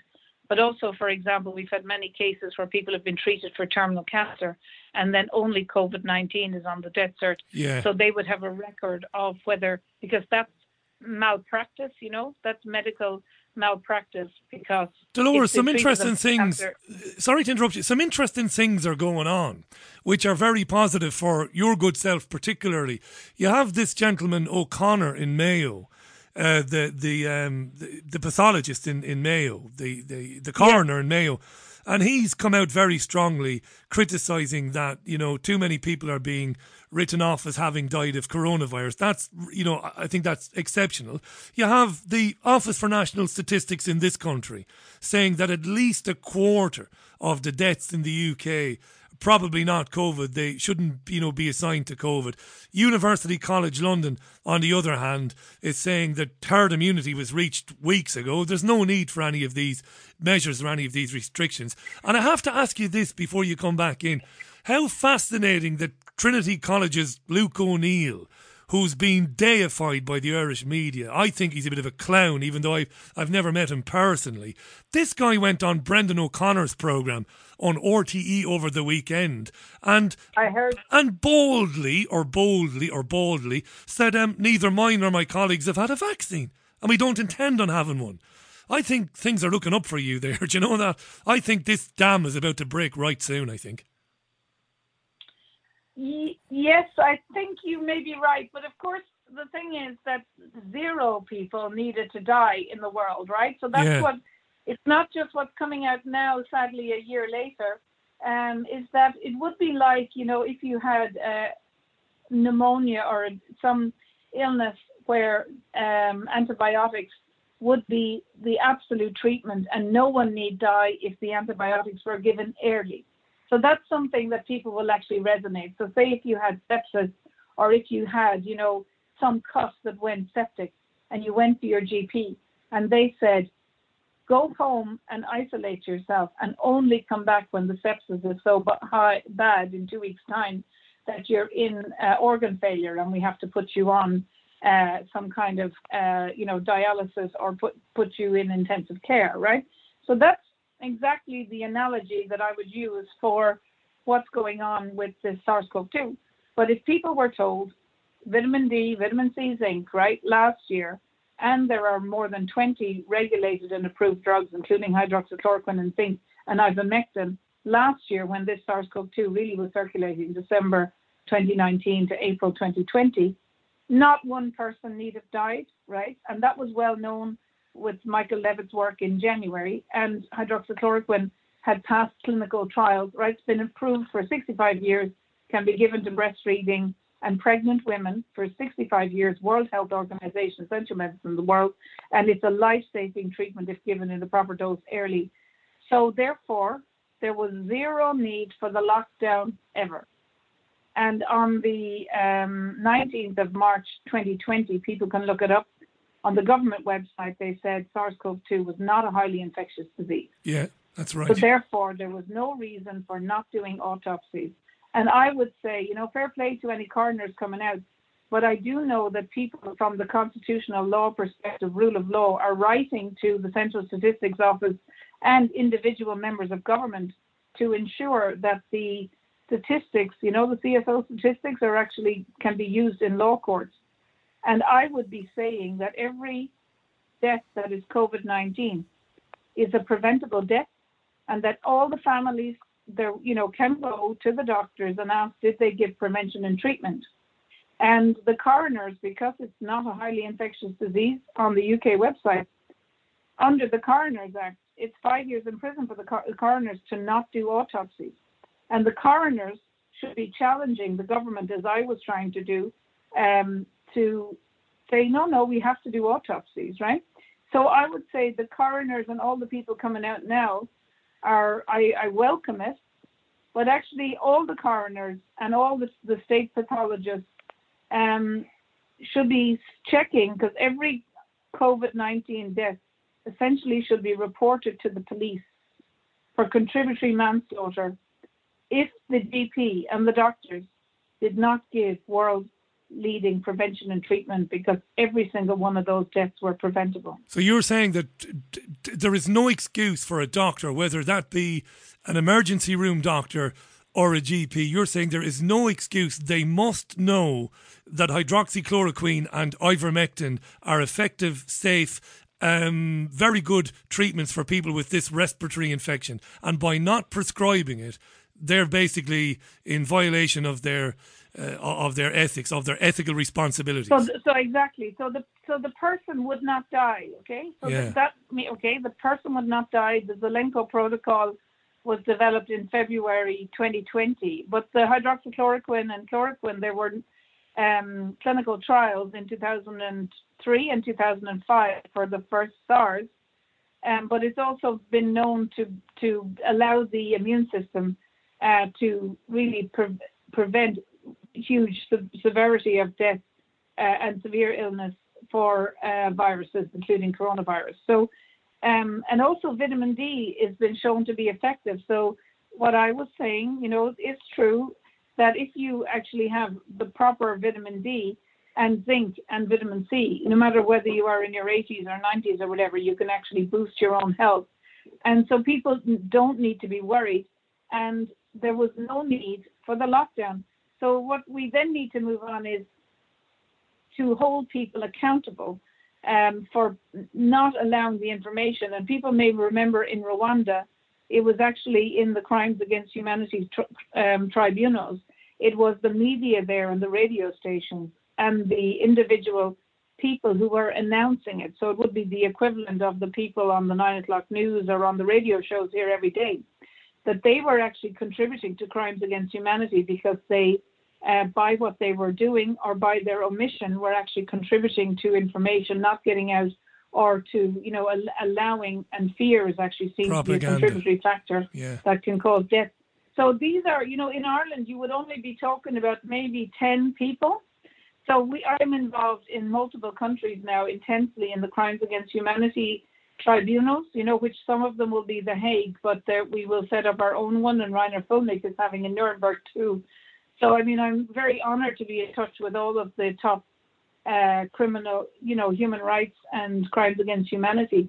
So, like in Ireland, there's only maybe 10 media people, and it doesn't matter whether they retire now, that the truth will come out that if, you know, those 26 people that died in one care home, because it's a huge burden to me, because can you imagine on one Saturday, we'll say in one month in January, you had 51 of your friends there, and that's their home and then within a short month, like 19 of them died in two weeks. Can you imagine if you were 85 and uh, there are 19 coffins and 19 funerals? And then that no one is actually saying what's going on. um, and they must be wondering, you know, are someone is someone else going to come in and just inject us all with something, and the rest of us are going to not be here in a month's time? See, I've never thought you know of what I mean? That yeah. I've never thought of that. Uh, God forgive me. That's not occurred to me. That's not occurred to me. That has given me a shiver down my spine now, the likes of which I've never had or, or not had for a long time. Wow. Well, that's a huge burden to me. you know? yeah, you're there and you're a senior citizen and you're in this home and you see your friends dying around you and you suspect it might be that vaccine. Jesus, that didn't occur to me until you said it there. That's a terrible thing. I think it's a terrible thing. And I think, you know, we will have to ask for forgiveness really because those people are grandparents and great grandparents. And there's absolutely no need for them to be prisoners in care homes and to be isolated from their family and their grandchildren because, you know, in Ireland we have a great vibrancy of tradition and passing on.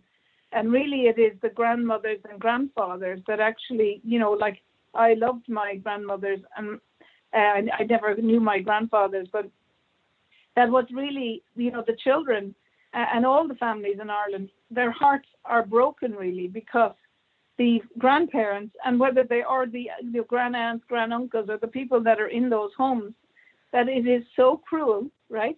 That someone like me knows that there is like the world World Health Organization, safest drugs in the world, uh, Nobel Prize winning, vitamin D and zinc and vitamin C on their own would ensure that none of this is necessary.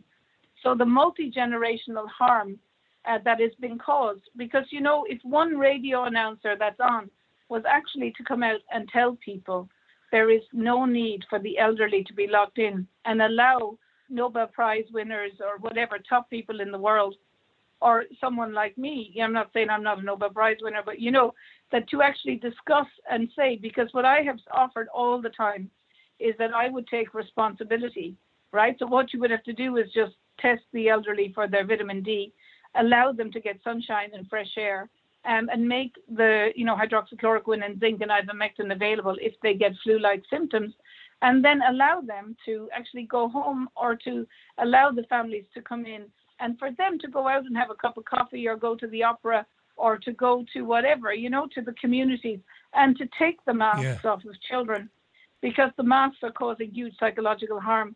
And you know what I've been questioning as well, there is maybe last year, I think around 230 people who had no underlying symptoms but were just COVID 19. But what I'm wondering is where a lot of those people did they die um, by suicide, you know? And I think we really need to look into that because there's a huge um, unspoken harm because of the masks and because of the isolation and the lockdown. And as we'll come on to, I'm sure, in other uh, conversations, you know, small businesses are being decimated and, and people are going to lose their jobs. But is it maybe that the so the people who had no underlying conditions, and that would be shocking if that's what the Central Statistics Office and the coroners and the doctors are doing, because people are dying by suicide because of the isolation and the psychological harm of the masks and you know teenagers and young people been isolated for no reason. Um, and if any one of those deaths are misattributed to covid-19 to try and provide um, you know data to keep the hype and the fear going on um, that the people and the coroners and the doctors who and the central statistics office who have not checked that out and NPHET and the virus reference labs, we will have to investigate that. Can You I know just say? mean? Can I just? I, I do. I do, and I'm as interested in those numbers because I, I don't want to say statistics. People are not statistics. I would be equally as interested as you. I, I can't not mention though. According to the BBC, you can laugh if you like, but I'll read it out anyway. The BBC claimed today, um, through the University of Manchester, that the number of suicides in England did not rise following the first national lockdown of 2020. And it says, it does the University of Manchester, the findings are in line with research from other high income countries. Now, I'm not saying I believe that. I'm not. I'm saying they're claiming that suicide wasn't an issue after the first lockdown. And so that's what I'm saying is that I know because some families now, I don't want to overemphasize it, and Yeah. we were involved in writing to the coroners, and some of the death certs were changed, right? So, but what what I have heard is, but we can investigate it because you know if we live long enough in the next uh, ten years or so, um, that the families themselves who who they know that their loved one uh, died by suicide and had COVID nineteen, right? Yeah. So yeah, because the thing is that if you were going to switch from by not putting something correctly down on the death cert, then the numbers could look like um, you know they're essentially switching from one cause of death to another. But of course, what I've been saying all along is that that is one false death cert is misrepresentation, uh, and and a doctor, a GP, and everyone involved in that can be struck off, and the family can sue for their indemnity insurance, and the coroners uh, for not investigating that properly. It's up to five years in prison for the coroner under the Coroners Act in Ireland 2005, and it's similar all over the world. So even just one case like that, um, we will need to investigate it. So therefore, you see, we've all, there's been a lot of undermining of proper rigor in medicine and science, and a lot of people have gone along with it, right? Whether it's the pathologists, the doctors, the coroners, the GPs, right? You see, we need a functioning society where individual men and women are responsible for their action. They cannot say, if people remember Nuremberg, but also under the law, that they were acting, uh, you know, under orders. And one man or woman does harm to one man or woman, and a misappropriation of a cause of death is harm because it's it's harm to the person who has died and their families, but also it's false information, which adds to false information from uh, the review of what's going on. So, so maybe just to say there was a report in 2020 in Switzerland, and they was doing it in real time, and they actually said the harm of the lockdown was that for every month of the lockdown, everyone alive uh, in Switzerland would have one month of year less of life. So in Ireland, we've had a year of some of the most severe lockdown. So it means that there are five million years of life lost, five million people in Ireland. But they, in the Swiss study, they said that's not distributed evenly, that about one in 50 people will lose over a decade of life. And that is because up to one in 50 people will die by suicide. So that is the real statistics that is seen to be echoing in all countries in the world. So we have to put on our critical analysis hats and ask questions. And just because we see that some study is done, it does not mean that it's true. And a lot of the studies have been misrepresented. Or if you look into the funding or the conflicts of interest behind some studies, they can be so significant, and the media are not talking about conflict of interest. No, we, we they're not. It's funny though; things are starting to break through the media. Simon Clarke, who's a microbiology professor at the University of Reading, got on to BBC Radio Scotland this morning and dismissed face masks. Just dismissed them out of hand. Said that they're not effective. They don't do anything, and uh, there's no credible science to support the wearing of them. Little things are going on. What what I wanted to ask you, Dolores, was, folks, I, I, I've not had a chance to remind you, not that you need to be reminded, but the eminent scientist, Professor Dolores Cahill, is on the programme this evening. Uh, I'm glad that she is. WorldFreedomAlliance.org and DoloresCahill.com. Check out the websites there. And I'm also president of World Doctors Alliance as well. Oh, We World Doctor. I never mentioned that, do I? I'm- Medical professionals as well. I'm yeah. a proper Egypt. World Doctors Alliance as well. Uh, check Dot com. Dot com. Yeah. And I'm president of both organizations. I'm very honored to be. Yeah. president of both. Now, I, I- I wanted to um to, to come on to, to, to this. It's it's it's apparent to me that the plan, and by by the plan I mean our government's plans and the advisors advising them. So we mentioned earlier on Luke O'Neill and these people. I, I'm I'm not not sure he's so much of a government advisor, but over here, of course, it's Whitty and Vallance and this Irish woman that drives me crazy, Susan Hopkins, and and others. It's obvious to me that they do not have any intention whatsoever of ending this cycle of lockdowns. They have no intention of it.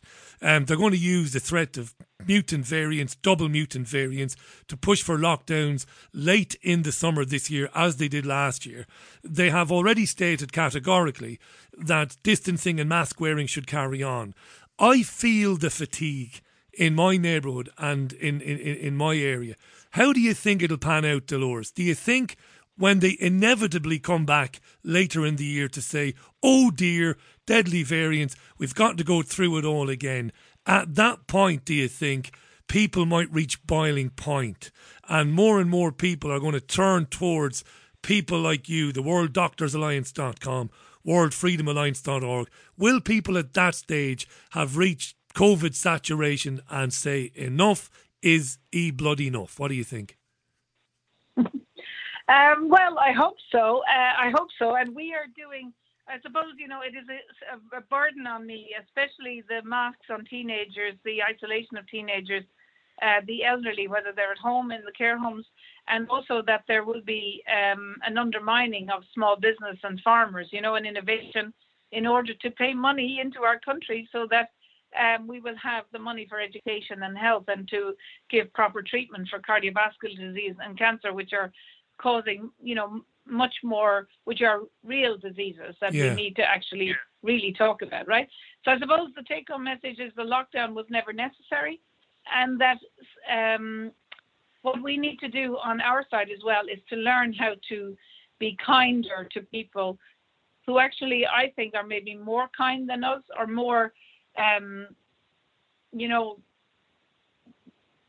uh, that they actually believe that if the prime ministers and the media and the health professionals and the science advisory boards and NPHET, uh, whatever the other organizations around the world, the equivalent, that if they say it, it must be true, right? Where someone like me is going, well, let's have a look here. What's the evidence? Do you know what I mean? Yeah. So we need to, and the way to actually engage with people, first of all, I would say to people in a nice way is just bring your friends or family members. Uh, you may not, don't discuss COVID 19 because essentially, sadly, if people know what is going on in Agenda 21, uh, which I was aware since 1997 and really read into it since 2002, is an undermining of our the structure of our society from small businesses locally to this globalist agenda where people are not try you know they think they're trying to be not accountable. And you have organizations in the world making decisions that all of the countries essentially implement in lockstep okay?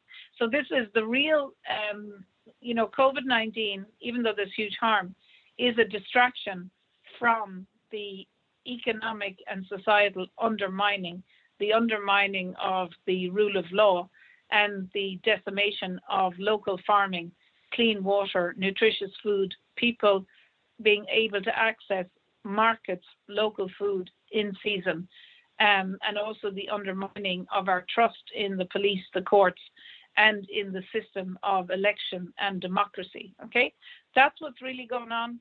This is the eighth pandemic in 20 years that I have uh, also been tracking slow, you know, over the last 20 years.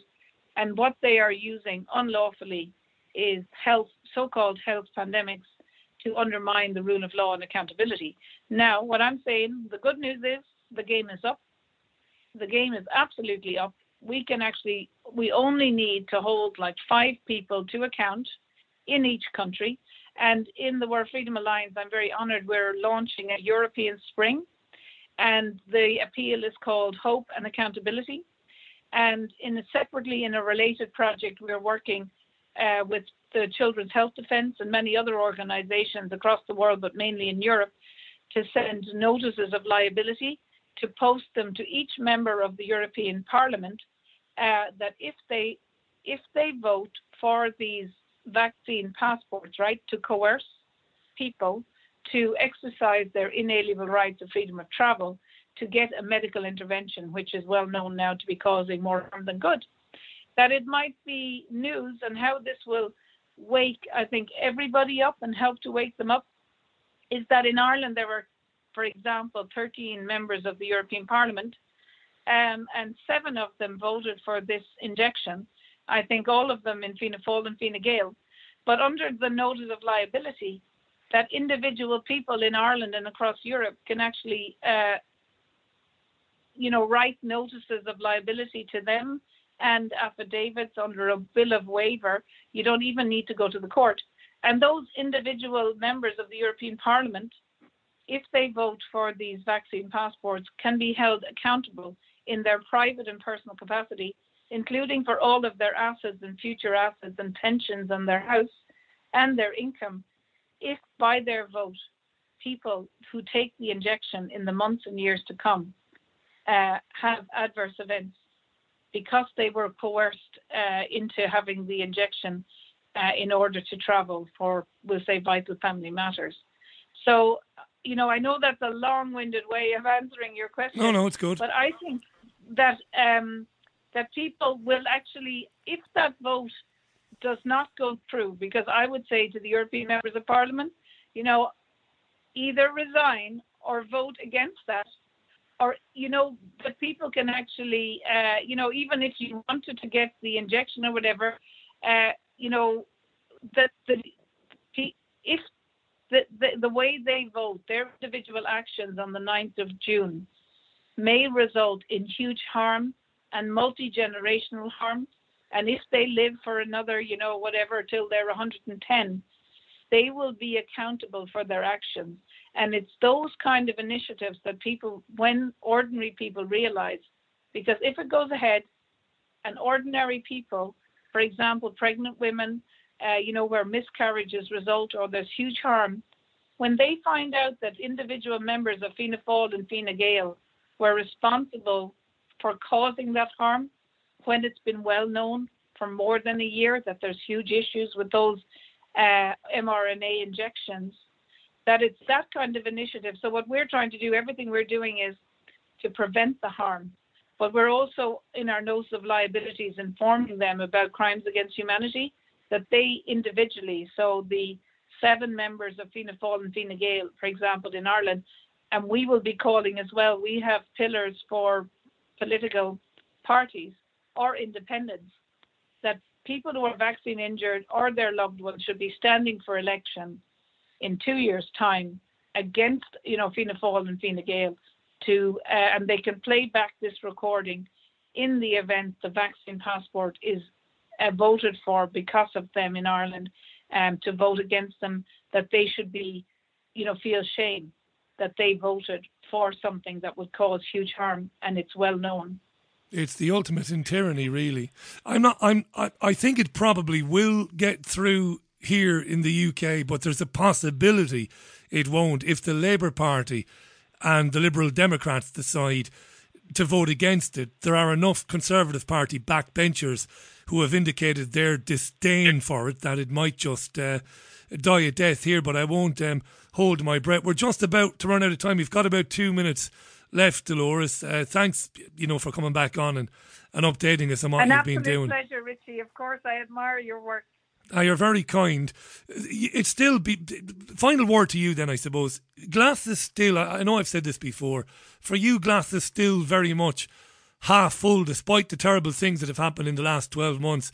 You're optimistic that there's a clear way through this if people hold their nerve.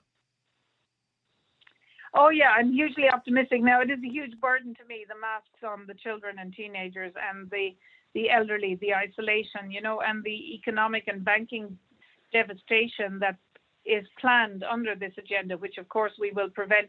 But I think what we will have to do, you know, I think these two years, in a hundred or a thousand years' time, uh, the 2020-2021 is actually a key uncovering of the lies that has been going on and the misrepresentation and the undermining of the beautiful societies in a way that are possible um, in the last 100 years or maybe since 1611. You know, there are key dates.